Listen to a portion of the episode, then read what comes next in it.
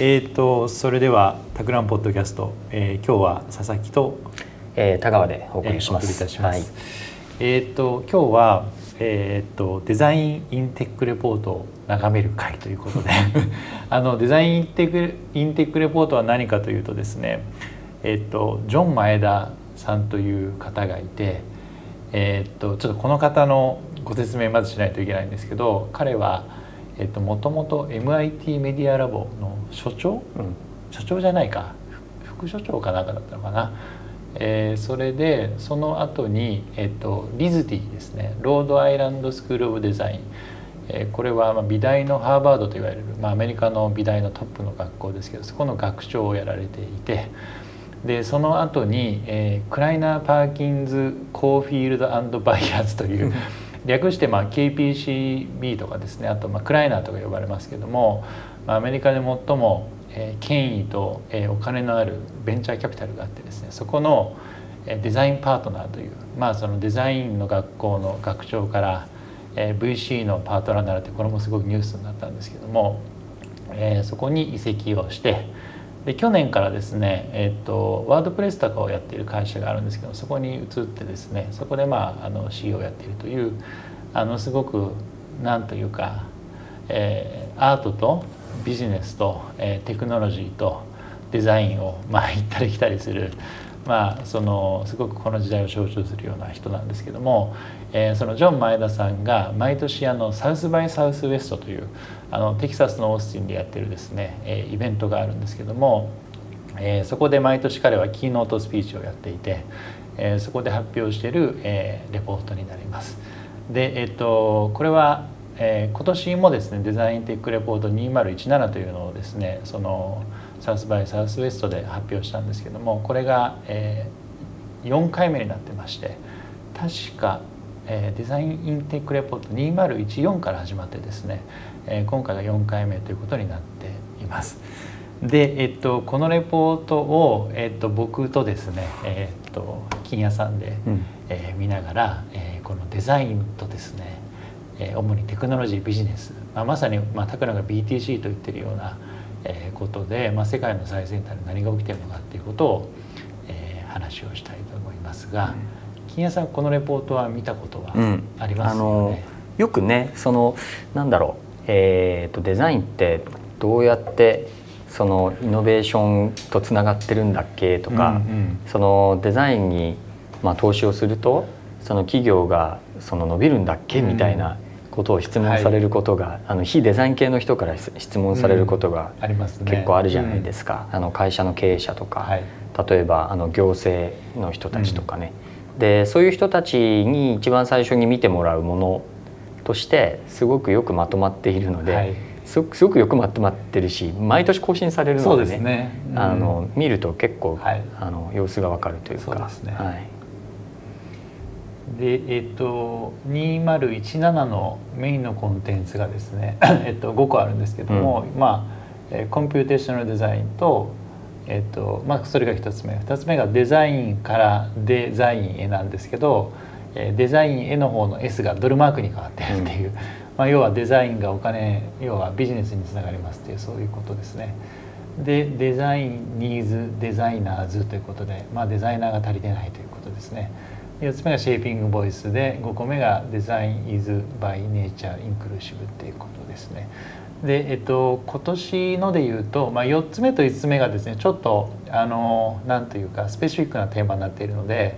え、1個目から3個目のテーマを見るのが面白いかなと思うんですけども、えっと、まず1個目のコンピューテーショナルデザインなんですけども、えっと、これはどういう話をしているかというとですね、えっとまあ、ジョン前田さんはデザインの歴史を大きく3つのフェーズに分けていて、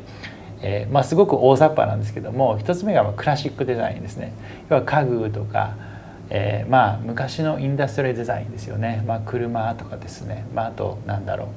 えー、まああまあプロダクトとかですねそういうもののデザインですね。で次に出てきたのがデザイン手法ということで、まあ、デザインシンキング。でまあ IDEO に代表されるようなデザインファームが、まあ、ビジネスの問題解決に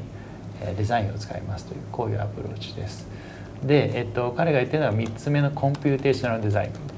ン。で、えっと、これはですね、まあ、まさに、えーまあ、iPhone 以降ぐらいですね。あの、まあ、これだけ、えーまあ、何十億人もの人の手のですね、まあ、これだけ性能の高いコンピューターと、えー、カメラと、えー、があって、えーまあ、Facebook とか Amazon とか、えー、いわゆる、えー、Facebook、Amazon、Google、えー、あと Apple、まあ、ファガーと言われるですね4つの、えー、会社については、まあ、10億人単位でユーザーがいるということで、まあ、あの過去のデザイナーで10億人が使うプロダクトを作った人は一人もいなかったわけですけども、まあ、今そういうプラットフォームが続々と登場してきているということで、まあ、10億人が使うプロダクトを作るデザインデザイナーって何なんだみたいなところのディスカッションを、まあ、かなり多めにやっているという感じですね。あのこのデザインクラシックデザインデザインシンキングそれからコンピューテーショナルデザインという流れがすごく、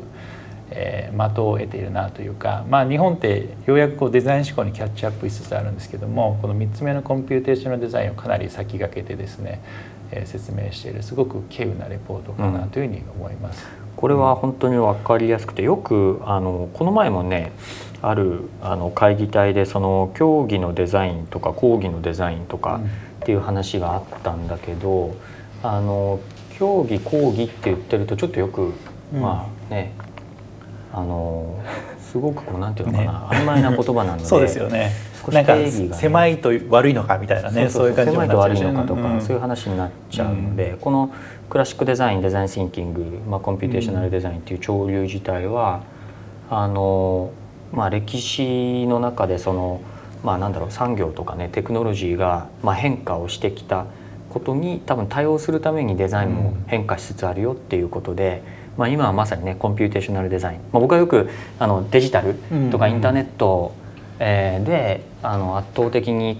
多分デザインの役割が変わったよねと、うん、でちょうどその端境期に出てきてあのいたのが、まあ、いわゆるコンピューターがまだあの、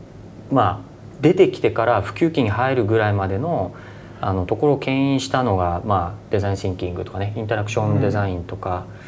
うん、まあ、みたいな話だったのかなってところで、はい、より一歩こう、まあ、コンピューテーショナルデザインなんでね。そうですね、まあ一歩デジタル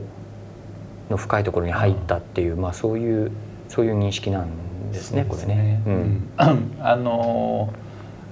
まあ資料にまあ比較がされてるんですけど、まあ、クラシカルデザインとコンピューテーショナルデザインの比較でいうとですね、まあ、さっきさっき私はまあユーザー数の比較で申し上げたんですけどもあのまあ今金谷さんがおっしゃった通りすごくデジタルということなので、うん、まあその何マテリアルとして何使うかっていうことでいうと、うん、まあ、クラシカルデザインでいうと、まあ、 paper wood metal あとまあ anything physical まあ物理的なものは何でも使えますって感じなんですけども、まあ、コンピューテーショナルデザインはどちらかというと、まあ、データとかそのモデルアルゴリズム、まあ、あと anything virtual っていうことで、うん、まあ、あのいわゆるこう手に触れられないものですよね。あのまあ、ここでこのポッドキャストのよく言及している、まあ、アンドリーセン・ホロウィッツがよく言ってる、まあ、 software eats everything って言葉がありますけどもあの、まあ、今あの、まあ、このどんどんユーザー数伸ばしているウーバーとか、まあ、あとエアビーとか基本的にこう人の生活を変えつつあるデザインとかあのサービスっていうのは基本的にコンピューテーショナルデザイン側のえー、スキルとか、うん、えー、でどんどん生まれてきてるということですね。はい、ちなみにこれあの聞いてる方々はぜひ Google で、えー、 Design in Tech Report 2017で検索するとあのスライドシェアでこの前田さんのスライドが見れるので。で、ね、今僕とオズは、えー、それの8ページあたりを見てますね。うん、はい。はい、クラシカルデザイン VS コンピューテーショナルデザインというページで、はい、あのかなり分かりやすく比較されてますね。ちなみにあのスライドシェアっていうのはあのまあえー、スライドをまさに文字通りシェアするあのサービスなんですけども、えっと、このジョン前田さんのレポートが大体こう1年でですね最も読まれるスライドシェアのコンテンツということで、まあ、確かに73万ビューですね、はい、で去年とかもう、まあ、66万とか言ってますね、感じです。あとちょっとここで毎年2014からですねずっとジョン・マイダさんが触れているトピックがあってそれは、えーと、デザインファームの買収なんですね。うん。で、えっと、去年一昨年は結構これメイントピックだったね。そうでしたね、うん、で去年あの2010 2013年ぐらいからですね全てのデザインファームの買収案件をリストアップされておりましてでここでですねえっとまあテック系の企業が買収するっていうパターンもあるしあとは、えー、コンサルティングファームが買収するっていうパターンもあるしまた金融機関も最近増えてきていてですね、えーまあ、あとは普通に事業会社が買収するパターンもありますということですね。で去年これがすごく大きなトピックで特にその 日本だとあんまり知られてないんですけども Google とか Facebook とか、えー、あとですねまあ、えー、スクエアとかそういう会社とかあと Airb もですね、まあ、そういう会社がですねデザインファームを買収しまくっているということですね。で、えっと、サンフランシスコとか小さいブティック系のファームが、まあ、ちょろちょろあったりするんですけどもえっとまあ、2011年にですねフェイスブックが、えーまあ、買収したのを皮切りに、まあ、ちなみに当時フェイスブックの、えー、過去最大投資案件はデザインファームだったんですね2011年時点で。でここぐらいからすごくデザインファームが変わるのが増えてきていて2013年ぐらいからも、えーまあ、ボストンコンサルティンググループとかマッキンゼーとか、えー、デロイトとかアクセンチュアとか、えー、そういう、えー、経営コンサルティングファームがデザインファームを買収すると。うんそうですね、のが、えー、すごく顕著に増えてきて2013年アクセンチュアによるフィヨルドとかね。ねまあ、あとね。そうね。あと、金融機関キャピタルワンがアダプティブパスを買収したりとか、うん。はい、2014年ですね。この話題になりましたね。なりましたね、うん、でまああのもう売れ残っているファームはほとんど世界には存在しないと言われるぐらい買い尽くされていてですね、えーとまあ、このリストが毎年更新されていて、まあ、今年のですね、えーと、レポートでも14ページあたりで、えーまあ、それが全てリストアップされてご紹介されていますね。うん、はいえーと、とあとですねここでちょっと、えー、触れないといけないのがですねデザイナーに求められるスキルと、デザイナーが学校で教わっているスキルにものすごく乖離があるっていうのが、えー、このレポートで触れられていたりしますね。うん、でえー、っとこれはね具体的にどこかというとよいしょ29ページあたりなんですけどね。うんえっと、デザイナーがですね、まあ、学校で学ぶスキルはですね、まあ、いわゆるグラフィックデザインとかですね、えー、まあプロダクトデザイン、まあ、CAD の使い方とかそういうのを学ぶんですけどもえデザイン会社とか、まあ、あとまあ事業会社も含めてなんですけどもそういうところがデザイナーに求めるスキルってですね、えーまあ、どうやってリサーチするかとかどうやってビジネスとデザインをつなげるかとかそういうところのニーズがすごく高まっている。あとはまあリーダーシップとかチームワークも実はすごくデザイナーにとってすごく大事なスキルなんだけども、えー、そこへの教育がデザイン学校でほとんどなされていなくてそこにすごく大きなギャップがあるということの問題提起もされてますね。この辺金屋さん RCA にもいらっしゃると思うんですけど、うん、何か思うところとかそうだね。あのロイヤルカレッジは比較的そのあのさっきの、えー、クラシカルデザインデザインシンキング、うんえー、コンピューテーショナルデザインでいくと,、えーと、クラシカルデザインがやっぱりすごく強くて、はい。はい、でえっ、ー、とねデザインシンキングは多分そうでもなくて、えーと、この数年コンピューテーショナルデザインに、えーと、少し舵を切ろうとしていて、うん。はい、でまあ、僕がいるあのイノベーションデザインエンジニアリングは、えーまあ、そこをちょっと育てようとしているところもある。うん、まあ、あとなんだろうないわゆるアーティスティッククオリティの牽引者としてのデザイナーと,、えー、とあとデザインリーダーシップを発揮するっていう、あの人材に少し多分育て方の差があって、まあ、あの昔からあるデザインプロダクツとかね、はい、あのそのいわゆるクラシカルデザインに軸足のあるところっていうのはやっぱ世界観主観、うん、あの強烈ななんていうのかないわゆるこうアート性みたいなところがまあ強いんだけどあのいわゆるコンピューテーショナルデザインの時代に近いところはやっぱりインテグレーション、イノベーション、うんうん、えー、リーダーシップアントレプレナーシップっていうところにちょっとこう移って、はい、えー、ときてはいますね。はい。で RCA はここから先はあの、えー、とちょっとねかなりリサーチ色を強めていこうということで、まああの時代がテクノロジーの時代に入ったっていうふうに少し思ってるところがあって、はい。はい、まあ来年ぐらいから少し変化が出ますね。なるほど、はい、なんか あのデザイン学校がそういうふうにイノベーション側に舵を切ったりデジタル側に舵を切ったりっていうのがすごく増えてる一方であのこのデザインテックレポートで大きく触れられているのがビジネススクールが大きく変わっているということも触れられていてですね、うん、あの今19ページあたりを見ているんですけどもあの、まあ、ハーバードビジネススクールとかですね、うん、えインシアットとか MIT とかあのバークレーハースとかあとスタンフォードはまあ D スクールとビジネススクールはずっと前から提携をしていてあのまあいわゆる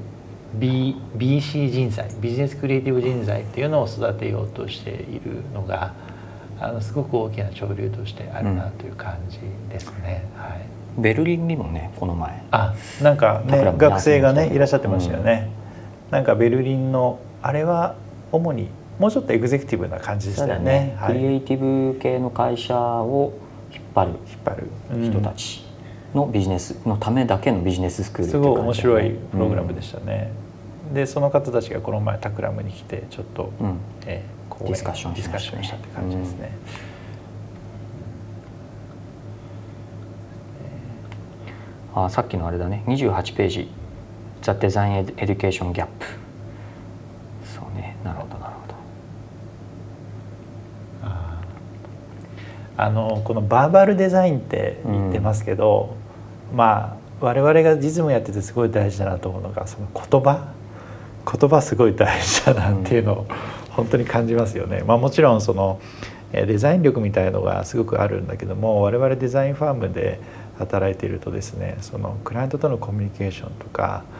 えー、どうやってですねその社内のえー、ていうかいろんなステークホルダーに味方になってもらうかとか、うん、そういう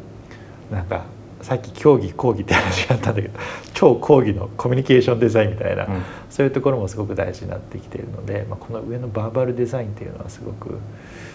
あの腑に落ちがあるなみたいなね、うん、ところがありますね。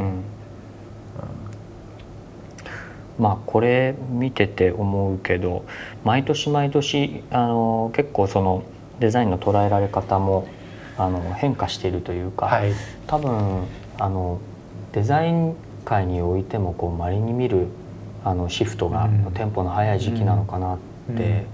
思うんだよね。まあ多分この前田さんのレポートがよく読まれてるのも、まあ、それを多分、ねうん、その図式というか、うん、あの情報としてすごくあの分かりやすくまとめてくれているので、はい、みんなその羅針盤的な意味合いでこれみんな見てるのかなと思うんだけど。多分それってそのデザイン界だけに起きてる変化ではなくて、うん、例えばマーケティングとか例えばリテールとかそ、ね。うん、その、まあ、産業をこう作るいろんなモジュールが全部基本的にはそのコンピューターとかデジタルとかインターネットの影響で、あの今その枠組みを、はい、あのなんていうのかな、それこそディスラプティブに、えー、と変えつつある、はい、まあ、その、だからこそのこのスピード感だと思うんだけどね。それがやっぱりここには結構書いてありますね。あのなんか我々の仕事をとってみてもデジタルが全く関係しないようなプロプロジェクトがすごく少なくてあのどちらかというとすごく、え今と、まあ、ちょっと前ぐらいすごく、えシェアもあって売り上げが、えお持ちだったような会社がこれデジタルのトランスフォーメーショントランスフォーメーションが進む中でどう自分たちを自己変革していけばいいのかっていうプロジェクトがすごく増えてきていて、まあ、それがこう大きな時代の流れだと思うんですけども、えー、まあそれを受けてデザイン会とかデザイン教育がどういうふうに変わっていくべきかということですごく問題提起をしている、えー、まあいいレポートかなと思いますね。ね。あのコンピューテーショナルデザインっていう言葉は結構一歩踏み込んだなっていう感覚が、うん、まあ僕も見ててあって、はいはい。そのいわゆるデザインシンキングとそちょっとそのコンピューテーショナルデザインの間に多分 UX デザインのような言葉があって、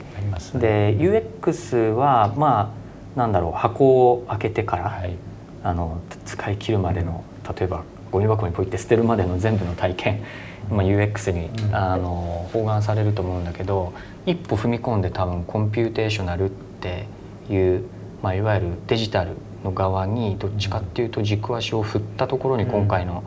ちょっとマニフェストっぽいね,、あの宣言があるなと思って、まあ、だから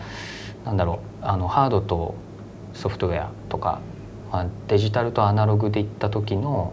その方眼の関係が多分コンピューター側の方が大きくなるっていうところが多分主眼にある程度あるのかなと。はいうん、ただそのね一番最初に出てきたけどだからといってそのクラシカルデザインがいらなくなるとか、うんうん、デザインシンキングがいらなくなるとかそういうことではなくて。そうですね、うん、なんかレイヤーが1個足される感じですね。レイヤーが1個拡張的に足される、うん、ただ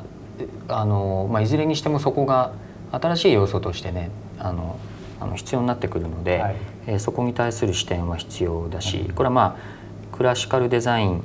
えー、もそうだしデザインシンキングもそうだしあのみんながある程度こうオーバーラップしながらあのクロスオーバーで仕事していく必要あるよねっていうねそういうことなのかなとは思うんだけれども。うん、本当にだからクラシカルデザインとの対比で言うと本当にコンピューテーショナルデザインは本当にいろんな意味であの違っていてその結構前田さんが言ってるのがデザイナーのマインドセットも基本的に根本的に変えないとダメだみたいなことをおっしゃっていて、まあ、これもクラシカルデザインを否定するものではないんですけどもあのコンピューテーショナルデザイン側で作るものっていうのは基本的にデジタルでかつまあ完成品は基本的に永遠に訪れないっていうのがこのコンピューテーショナルデザインのあの基本的な考え方で、まあ、基本的にずっとアップデートをし続けるということですね。のであのなるべくこう早く、えー、市場に出して、えー、市場からのフィードバックを得ながらどんどんどんどん作り変えていくっていうそういうところのマインドセットの大事さも、うん、唱えられてるなという感じですね。多分なんて言うんだろうな。クラ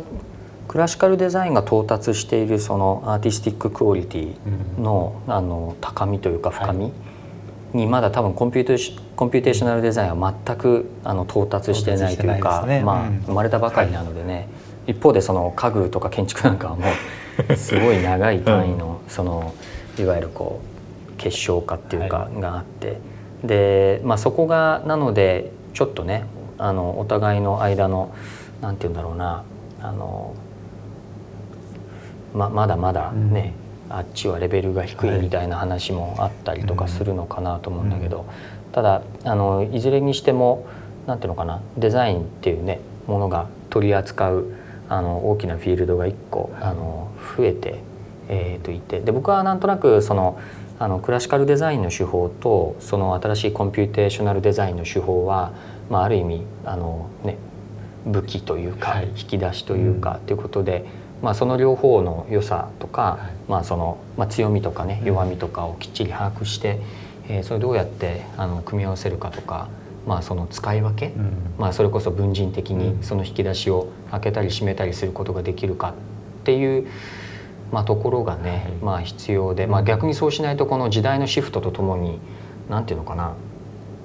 ねあのあ computational design だじゃあ computational design をやろうっていうと多分 computational design もこれ永遠のテーマではなくて、そうですね、これすぐ消化されて多分次,、次に行くので。